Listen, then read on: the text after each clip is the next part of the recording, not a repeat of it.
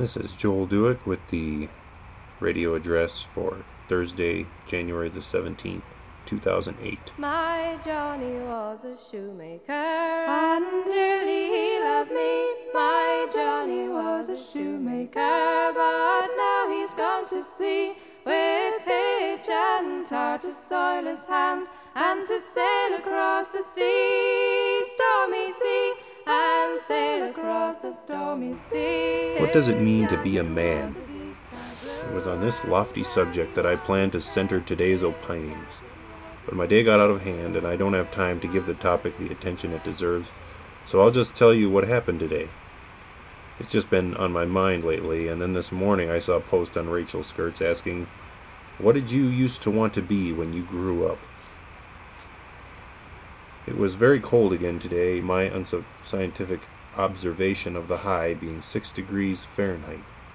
Sherry at work made a very good point that I hadn't thought of, which is that if you want or were thinking of renting a movie for the weekend, you better do so now on Thursday because Friday night is going to be 30 below and the high on Saturday is going to be 5 below, which means a lot of people are going to really hunker down for the weekend, and along about 5 o'clock in the afternoon on Friday, a lot of people driving home from work are all going to have the same idea rent a whack of movies for the long weekend.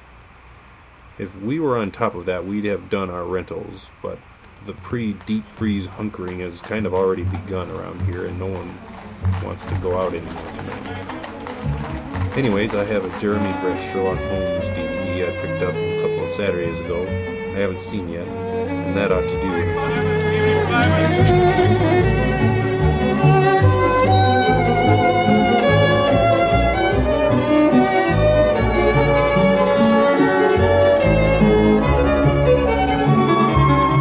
Driving home today, mostly thinking of how I'd have to spend the evening trying to fix our only remaining laptop for this new employee at work, and feeling a little bad about being late for dinner when I took a call on my cell phone.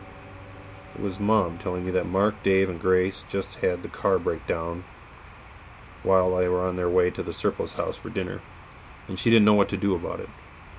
So I swung my way north to Coon Rapids as fast as I could, wondering just how much grubby automobile troubleshooting I'd have to do in the six degree darkness. The symptoms described were ominous clunking and lurching, accompanied by sudden vehicular failure. Then there'd be the tow truck to pay, and could the three of them still make it to the surplus house somehow?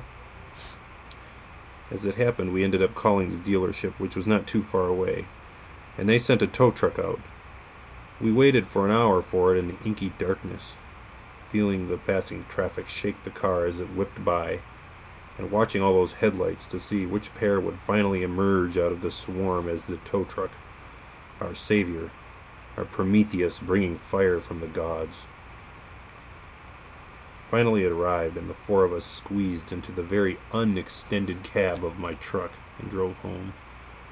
If only it wasn't for this stupid laptop I had to fix for work, I, we all could have just gone over to the surplus house and spent the evening there.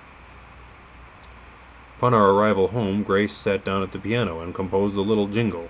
Stupid laptops are the bane of life. Stupid laptops are the bane of life. Stupid laptops. Movies break. Keep going. Stupid laptops. Stab it with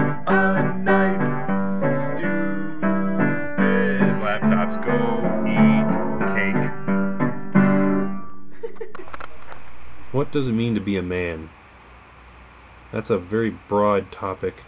It probably doesn't make for interesting radio. But today reminded me of one of the things that I really like best about being a man coming to the rescue. The end. Someday he'll be a captain bold with a brave and a gallant crew. Someday he'll be a captain bold with a sword and spyglass too. And when he has a gallant captain's sword, he'll come home.